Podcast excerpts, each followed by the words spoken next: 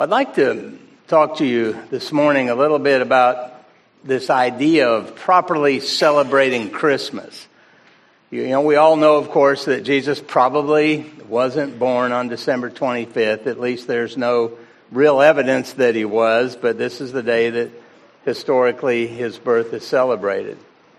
And never, nevertheless, this day, uh, a lot of non Christians celebrate his birth as well, right? Uh, Ray Comfort, uh, many of you are familiar with, has a video at this time of year where he, he shows in this video that one third of the entire population of the world celebrates Christmas. That's two billion people.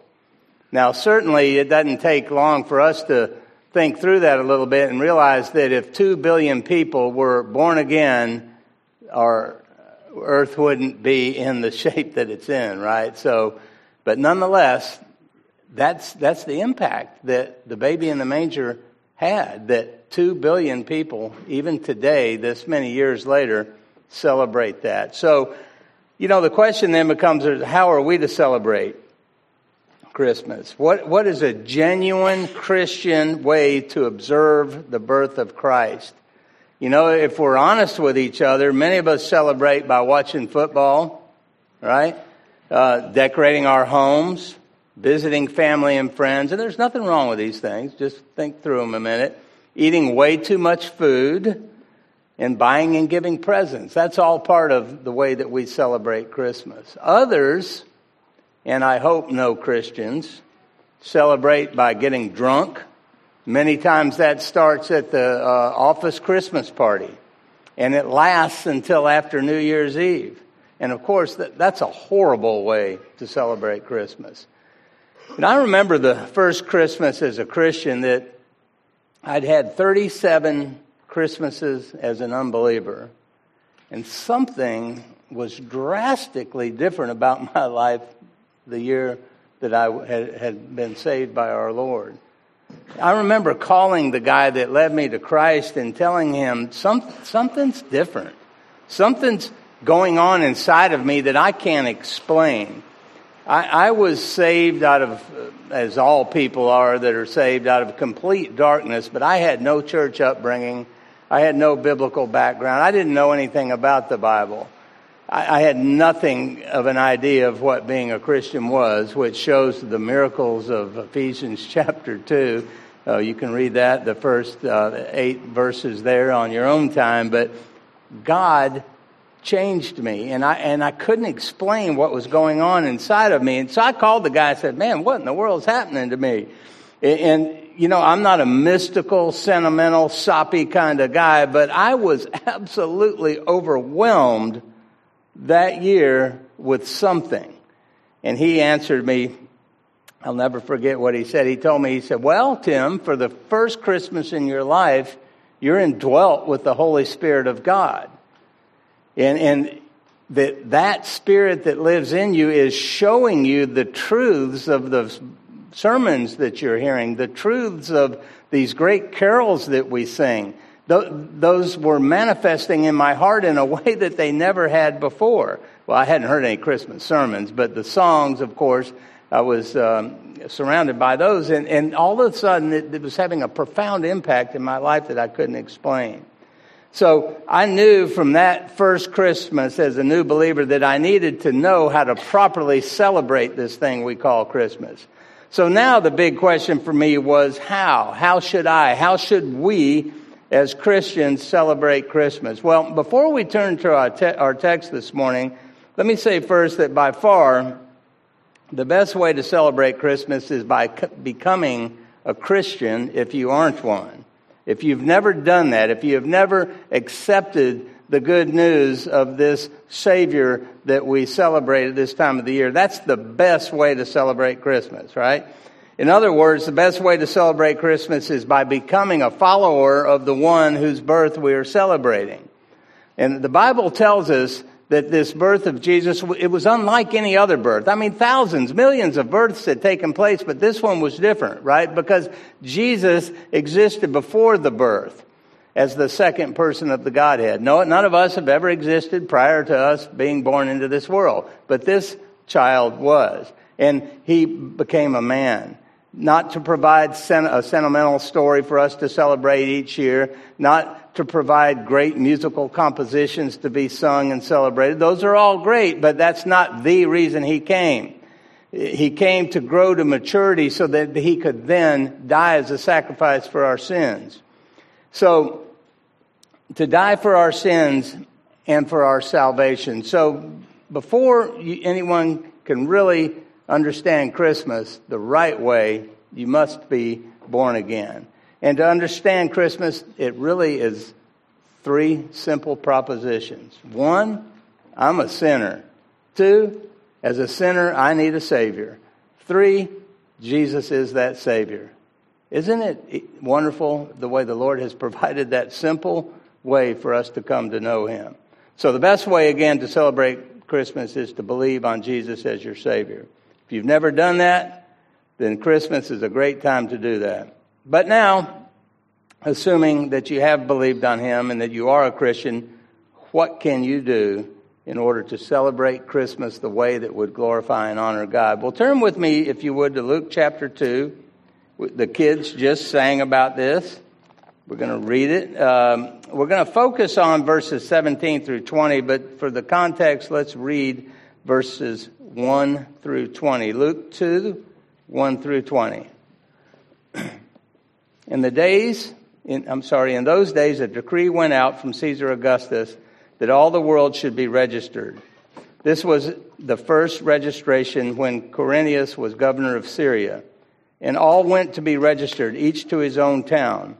And Joseph also went up from Galilee, from the town of Nazareth to Judea, to the city of David, which is called Bethlehem, because he was of the house of the lineage of David, to be registered with Mary, his betrothed, who was with child. And while they were there, the time came for her to give birth.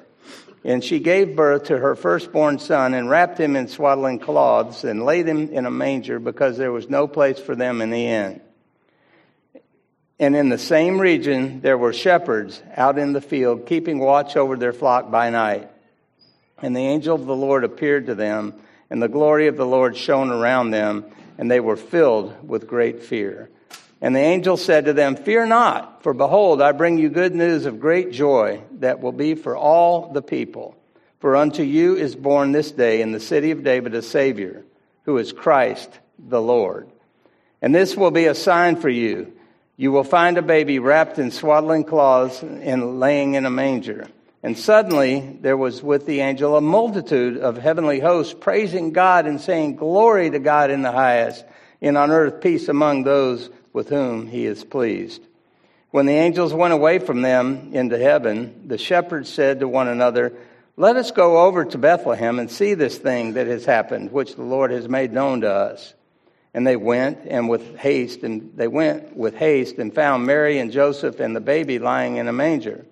And when they saw it, they made known the saying that had been told them concerning this child. And all who had heard it wondered at what the shepherds told them. But Mary treasured up all these things, pondering them in her, in her heart. And the shepherds returned, glorifying and praising God for all they had heard and seen as it had been told them.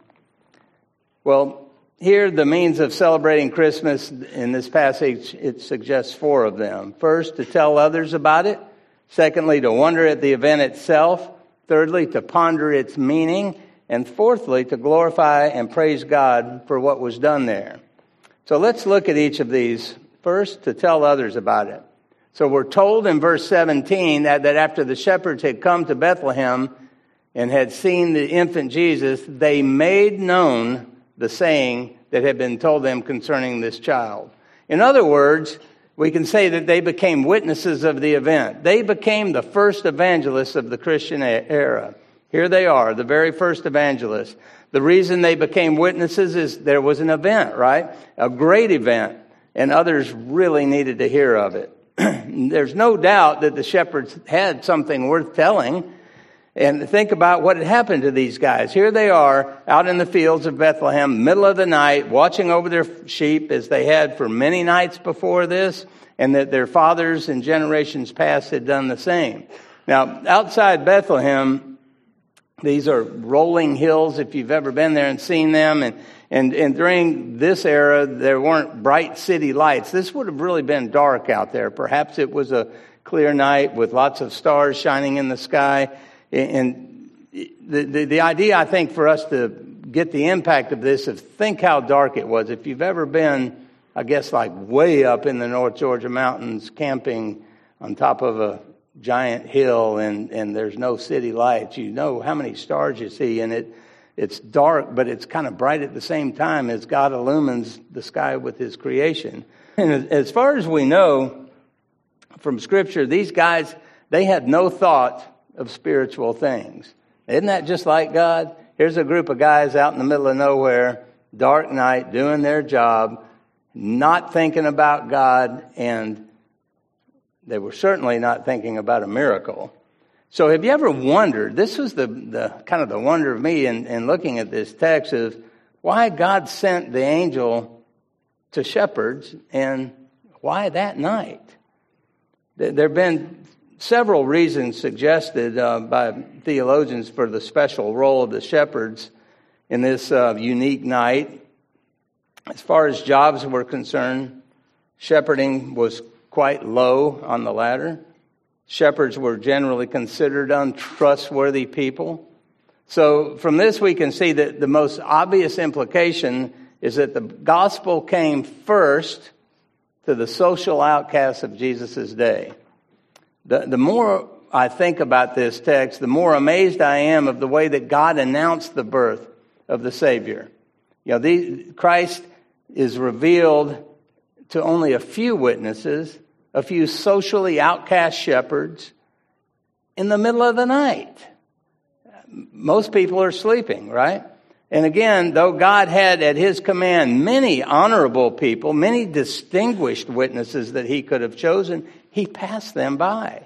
And he chose shepherds, people of the most humble rank, people of no account to most man. Listen to what Calvin said about this.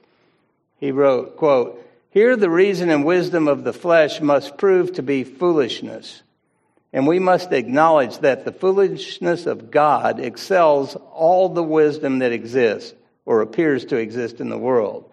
If then we desire to come to know Christ, let us not be ashamed to follow those follow those whom the Lord, in order to cast down the pride of the world, has taken from among the dung of cattle to be our instructors. End quote. So, these, this is who God chose. So, when the angels had departed, the shepherds, after hearing this message, left their flocks. Key point there, I think, you know, now they're, they're living their livelihood. They left them there. Uh, perhaps they had some sheepdogs that would stay with them and guard over them. And they went and they found Jesus precisely as the angels had indicated. Now, what do you think their reaction would have been at that time? You know, I think another level of, um, wow, you know, this is exactly as they said, word for word in front of our eyes. Here it is. What they had been told, it coincided with their experience. And they couldn't resist speaking about it. These poor shepherds, they had seen God incarnate. They had heard the music of heaven. How in the world could they keep quiet? How, how could they not tell everybody what they'd seen? They had to relate this marvelous experience. So they, they, they begin to talk about how first one angel had addressed them, exactly what, what he had said about the child and the sign that, it, that it had been given them and how the first angel was followed by this host, this entire army of angels. And, and, and this heavenly host had joyfully proclaimed the coming of this Savior. These guys didn't hide anything. They told their story to Mary and Joseph, and everybody that was around in the room heard this story. And so thoroughly convinced were these guys of their story that that um, and, and convinced of its importance that they were willing to risk disbelief and ridicule. Now that's a key point, is it not? Because they're already socially outcast, and I think they probably knew that. And yet they were willing to risk being called fools for telling a story like this. But you know what? We see this proclaimed throughout Scripture of, of good news being repeated by those that have been exposed to the good news. One example I'll read real quick is from Psalm 107. The psalmist writes, Oh, give thanks to the Lord, for he is good, for his steadfast love endures forever. Let the redeemed of the Lord say so. Right here, the congregation is called to confess on the covenant faithfulness of God, affirming his goodness. This is a, a very common liturgical formula throughout Scripture. It might be what we would call today a confession of faith, right? When somebody stands in the baptismal waters and they give a confession of faith. Well, not only did the shepherds have something to tell, as by the way we do also, right? But the shepherds also knew of a world that needed to hear this message.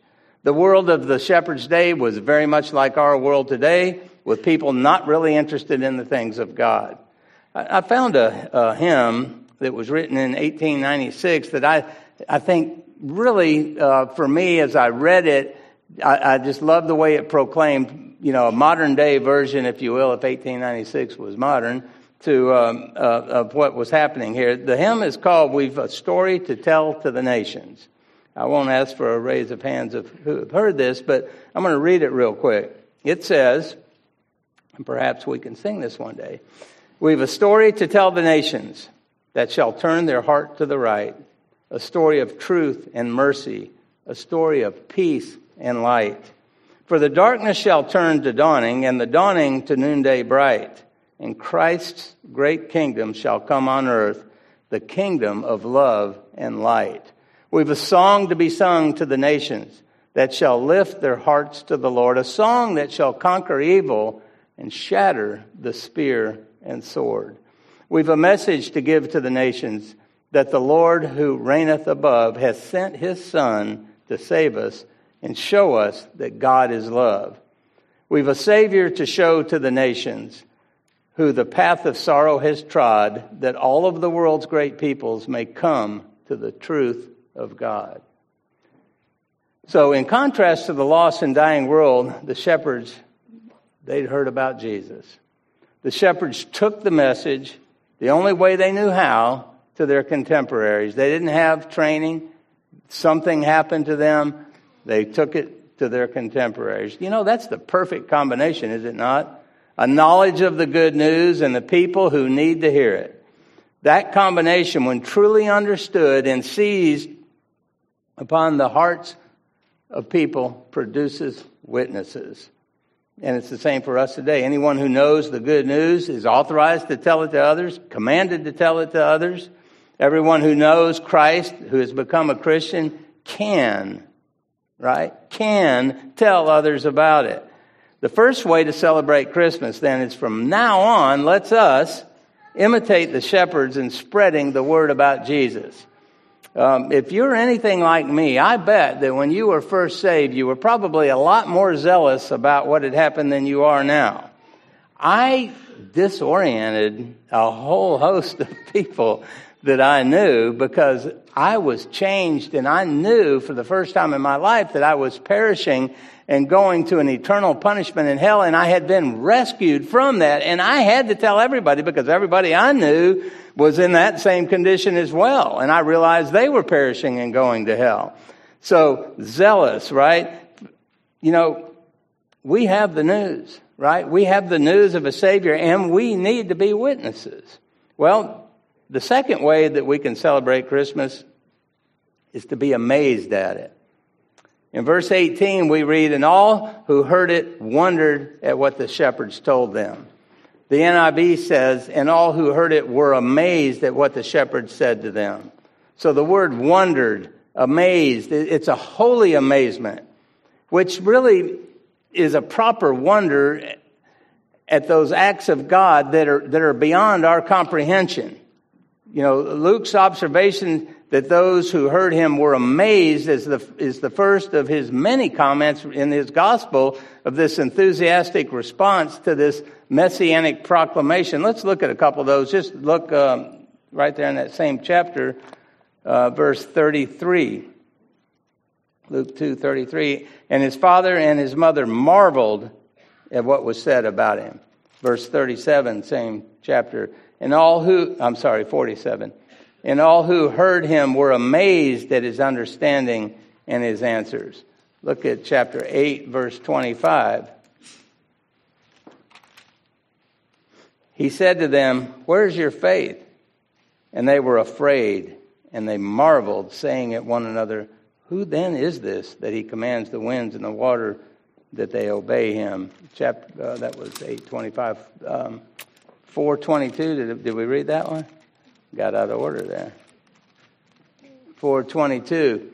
And all who spoke of him marveled at the gracious words that were coming from his mouth. So, when properly understood, all the acts of God are legitimate grounds for such amazement, aren't they? I mean, think about that. What, what are you amazed at? What about God amazes you? I, I many times ponder the things of God. Just think creation, all right? Standing at the beach, right? We all, I don't know if we all go to the beach, but when we go to the beach, I imagine like me, you stand there and look out, your toes in the, in the uh, water there, looking out over this vastness. I mean, it's big, isn't it? It's real big. And then start to contemplate what's in there and how many of those things there are. I read something one time that a teaspoon of pond water magnified has, I can't remember, 10,000 diatoms. Well, what is that? Well, it was explained in the article. It's like looking through a kaleidoscope. In a teaspoon. 10,000. That's amazing, right? That's amazing. So, what amazes you about God. There might be 10,000 of those in there, but think about God incarnate. That's much, much more amazing. Deity in flesh. How in the world can that be? I mean, really, when you get down to it, how in the world can that be? We can't understand it, but guess what? It's true nevertheless. Why? Because the Bible tells us that it is. And we should be marveling at that. We should be marveling at that. well, the third way in which we can celebrate Christmas is to ponder it. Verse 19 tells us that Mary treasured up all these things, pondering them in her heart. Now, pondering, of course, is connected with amazement, and it actually, pondering begins with amazement. You're not going to ponder something unless you're amazed by it.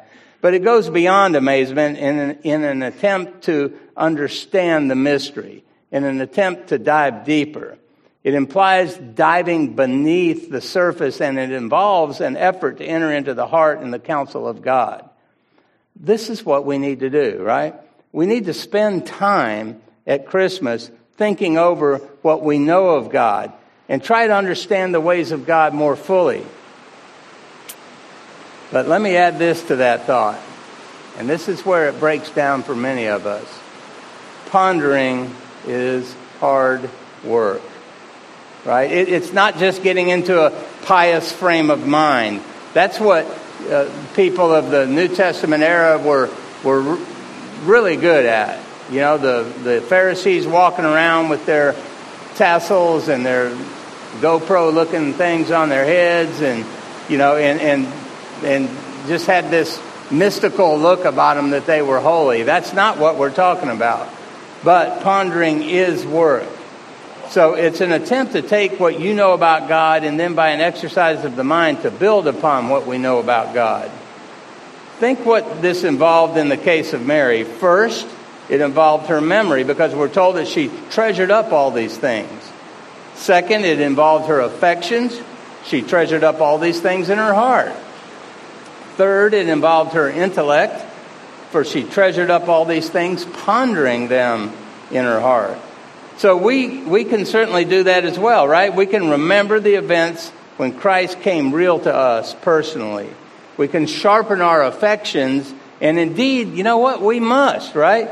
For it's a terrible, terrible, terrible thing to have our love for the one who is Lord of all to grow cold. We, then we can think about these things and allow God to teach us more about Himself. In our society today, there's a word that's not used very often at all. We could do a survey. I don't know how many of y'all would come up with it. The word is muse. muse. When was the last time you used that? When was the last time you said to your spouse, honey, I'm going to go muse on the Word of God? Right? It, it, means to think or meditate in silence. It means to gaze wonderingly at something. It means to think deeply about something. Well, interestingly, in the English language, um, we can, one way to make a statement negative is by adding a prefix to the word. And one negative prefix is the letter A. If we place A in the front of a mu- uh, in front of muse, what do we get? Amuse. Well, that's what we all want. It's easy to be amused, right? Entertained because it doesn't cause us to have to think deeply. So our time is very poorly spent if we allow the daily affairs of life to eclipse the times of pondering and musing on God's Word. You know, in my uh, counseling, honestly, I'm astounded of how many people I ask, you know, what is God teaching you in your time alone with Him and His Word? I'm astounded, and I hate to say this, but I'm astounded that Christians, born again believers, say, well, I can't remember the last time I had a quiet time. You know, I got to get up so early and I got to drive to work and oh, the Atlanta traffic and I can't remember. You know, that that's a poor testimony of letting the world creep in and, and not pondering and thinking deeply about the things of God. Well, finally, fourthly, our text says that we can celebrate Christmas by glorifying God and praising Him. Verse 20 and the shepherds returned, glorifying and praising God for all they had heard and seen as it had been told them. You know, we see this throughout Scripture as well. The 72 disciples that Jesus sent out, when they returned, the Scripture tells us they returned with joy. The shepherds returned, glorifying and praising God.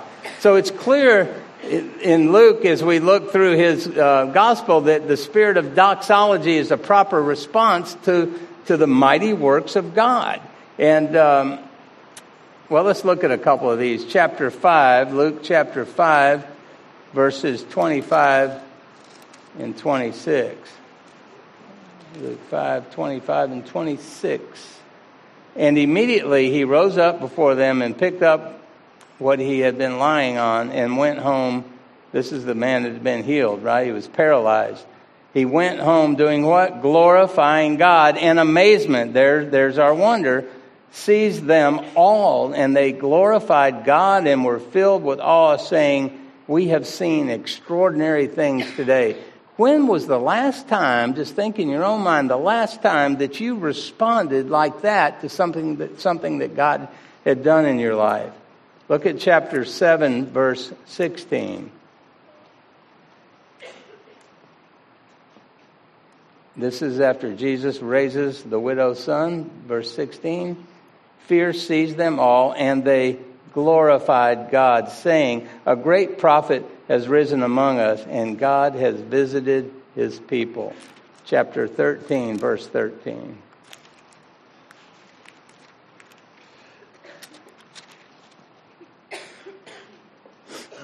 This is the lady that had been having an, an, issue of blood for 12 years, and he laid his hands on her, and immediately she was made straight. And what she do? She glorified God.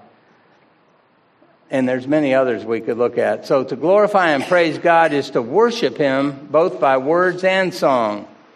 Think about that word, glorify, glory. Don't you just love that word? We, we sing glory to God. We worship him.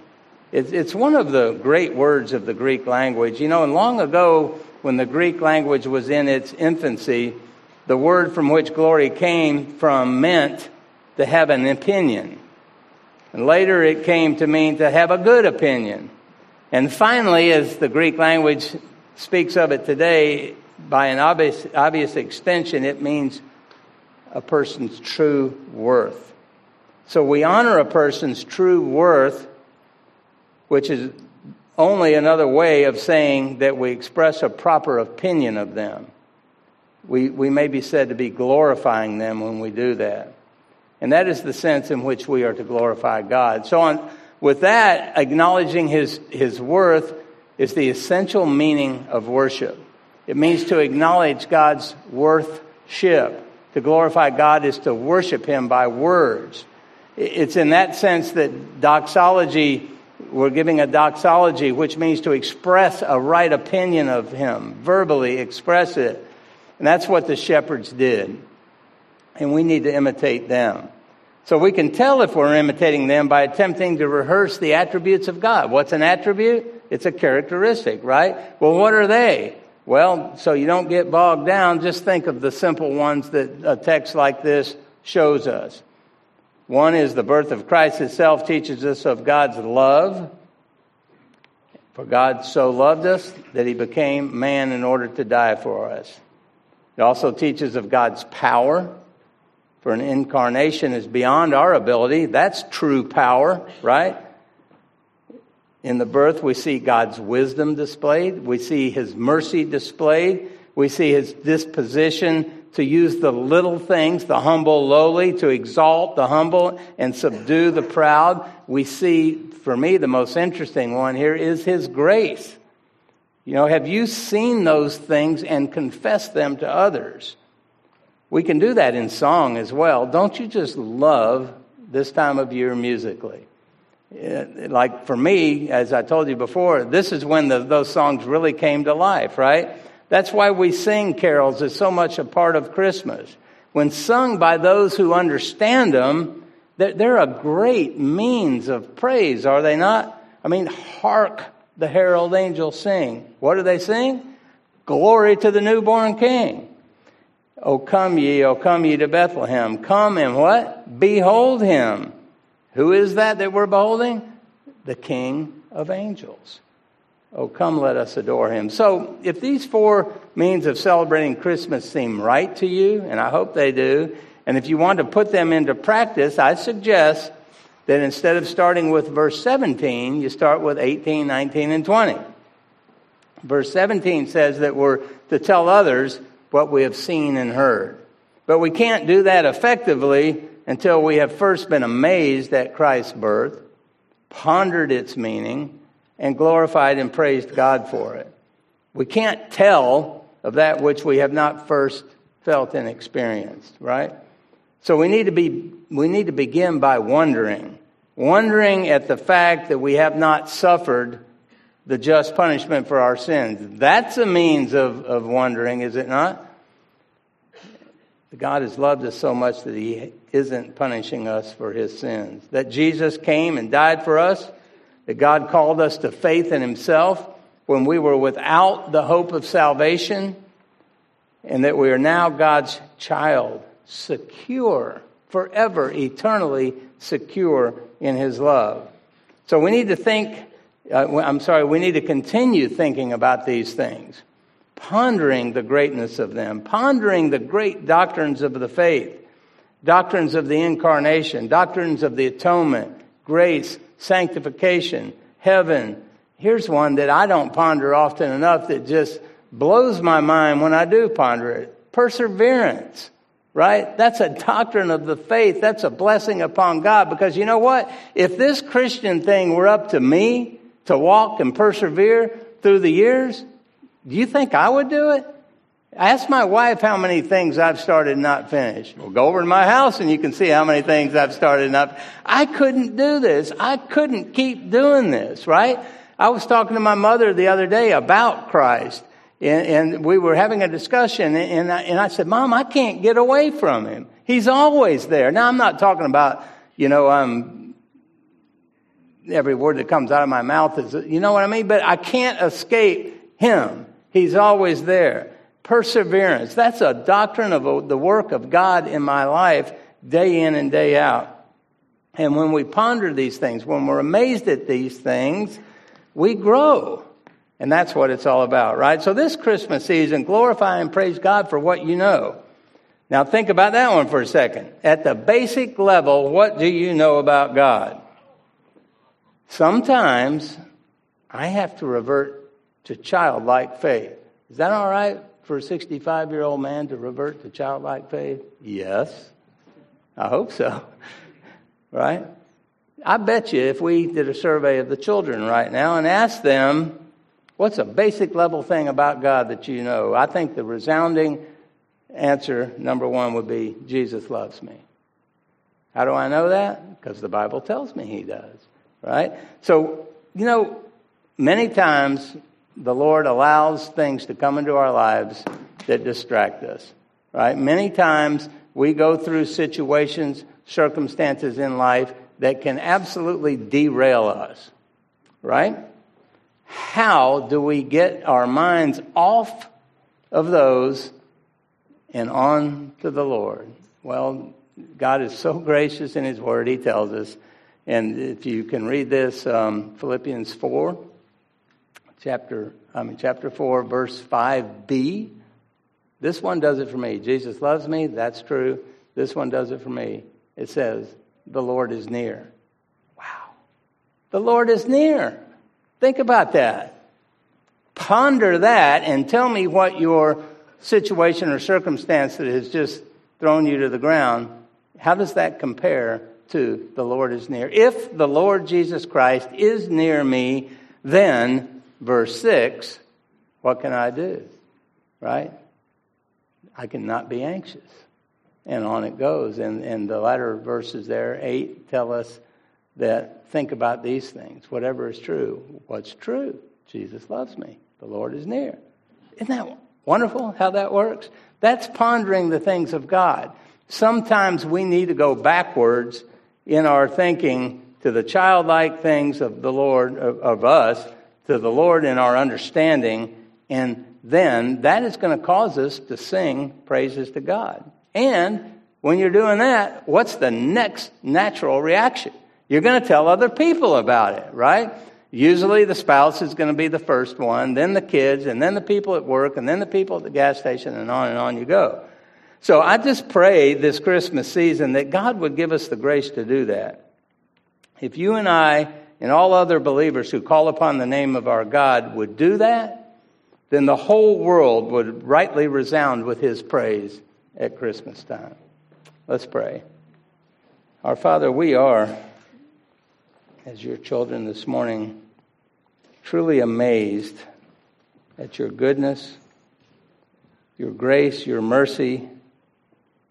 Lord, I pray that we this season could ponder these things and that that would then change our minds from the things of this world to you which would then cause us to glorify you, to praise you. Lord, I pray that you would burden each and every one of us with the thought that we all know someone who is perishing. And this season is the perfect time when the whole world is aware of the fact that we are celebrating the birth of the only one that can rescue from eternity's in punishment. Thank you for opening our eyes to that fact, Lord. We praise you that we can look at the infant and know that our great God has taken care of the biggest burden that we face in life. So, Lord, I pray again that as a church, we would all continue to glorify you and to praise you for your mighty works. And it's in your Son's name that we pray. Amen.